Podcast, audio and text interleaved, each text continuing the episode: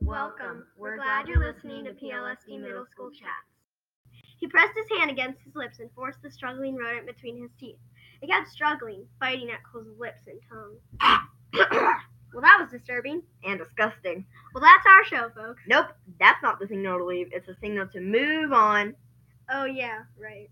That unpleasant phrase was just a little snippet from the book Touching Spirit Bear. Written by Ben Michelson and can be purchased at your local bookstore and can be borrowed at your local library. That was strangely commercial like. Wink, wink. This book features a 15 year old boy referred to as Cole Matthews.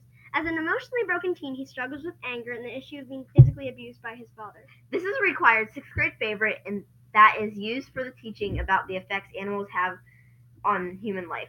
As a class novel read district wide, there is no question why this is an absolute hit. Here's what a couple of sixth graders had to say about the book.